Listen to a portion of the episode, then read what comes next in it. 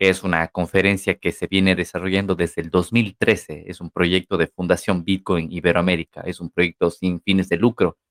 Y mm, esta conferencia esta semana se lleva a cabo en el primer país que utiliza Bitcoin como moneda legal de curso. Así que muchos de ustedes ya saben que estoy hablando de El Salvador.